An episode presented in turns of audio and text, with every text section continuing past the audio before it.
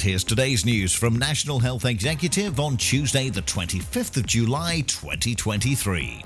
Patients in the Northeast are benefiting from better health outcomes thanks to a new surgical robot.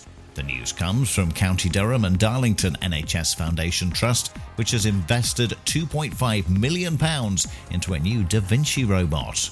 New research is looking to speed up the diagnosis of Alzheimer's disease.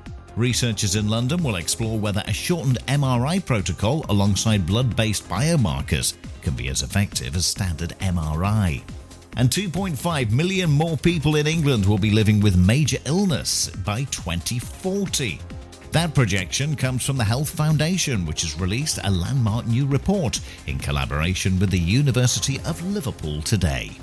And that's the latest. Don't forget to like and subscribe to make sure you receive every new bulletin and check out our stories in full on our website, nationalhealthexecutive.com.